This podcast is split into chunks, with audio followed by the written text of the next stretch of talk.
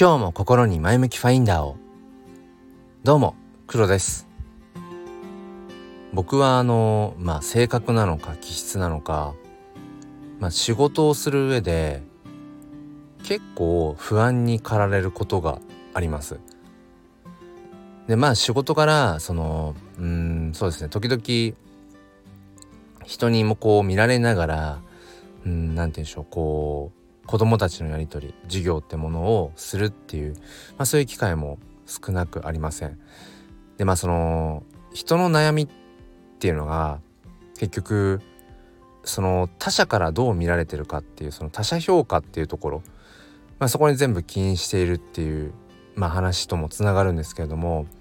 だからこの世界に自分一人だけだったらそもそも悩みっていうものは、えー、生まれないそこから考えるともし世界に自分一人だけだったら不安ってものももしかしたら生まれづらいのかななんてことも思います。うん、だからこの不安って何なんだろうって思うと、まあ、要は書いて字のごとく安心できない状態ですけどもじゃあ自分にとってその仕事の上での不安って何だろうって思った時にうーんきちんとできるかなうまくいくかなっていうところプラスその周りの目他者がどういうふうにそれをこう見ているだろうか、まあ、評価しているだろうかなんていうことがきっと僕にとってはその不安っていうものを、まあ、生んでいるうーんまあ元なんだろうななんてことを思います。でこのまあアドラー心理学とかでもねその他者がどう思うか他者が自分のことをどう、えー、評価するかっていうのは他人の課題他人の領域であって他者の、えー、領域であって自分がその踏み込むことはできない踏み込むべきではない、えー、場所っていうふうに、まあ、捉えていて、まあ、とはいえなかなかそのうーんいわゆるその課題の分離ともね言ったりしますよね。自分が、えー、できること自分が悩むべきこと、うん、考えるべきことっていうのと他者が、うん、考えるべきことっていうのをこう離れさせるそれが混合してしまうから、えー、あれこれ人間関係で悩んでしまう、まあ、そんな風に、えー、言われていて。何度も言ってますがそのとはいえでもやっぱりねうんそうもなかなか割り切れないしやっぱりどんな人もうんどうせだったらやっぱり周りから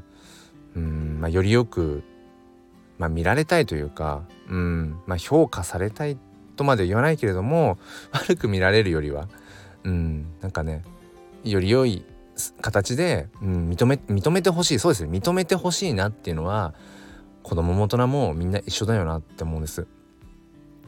でまあじゃあそんな、えー、まあ、不安っていうものをやっぱり解決していくというのか、うん、完全にゼロにはできないかもしれないけど、うん、最初にパンとあなんか不安に駆られてるっていうその気持ちが100だとしてそれをゼロに近づける方法としてはやっぱり一つしかなくてもうそのがむしゃらにそれに対してこう備えるっていうところしかないなって思います。自分に対してそのやっぱり自信が持てない部分とかうーん把握しきれていないとか、うん、自分のこの手の内にないっていう状態だとやっぱりそれって不安のままなんですよね。なのでそれに対して調べたりだとか下準備をしたり考えたりだとかいろんなことを想定したりだとかっていうちょっと話が抽象的すぎましたね。えっと僕の場合で言うとまあ、あの小学校の教員なので、まあ、授業ですね。基本的にはそのやっぱ授業作り、うん、それに対してこうたくさん紙に書いたりだとか、えー、イメージトレーニングをしてみたりだとか、うん、なんかやっぱりそういうとにかく、うん、気になっていること気になっていることを、えー、片っ端から書き出していくっていうことですかね。あの一般化するなのするのであれば。そう僕のその授業作りの上で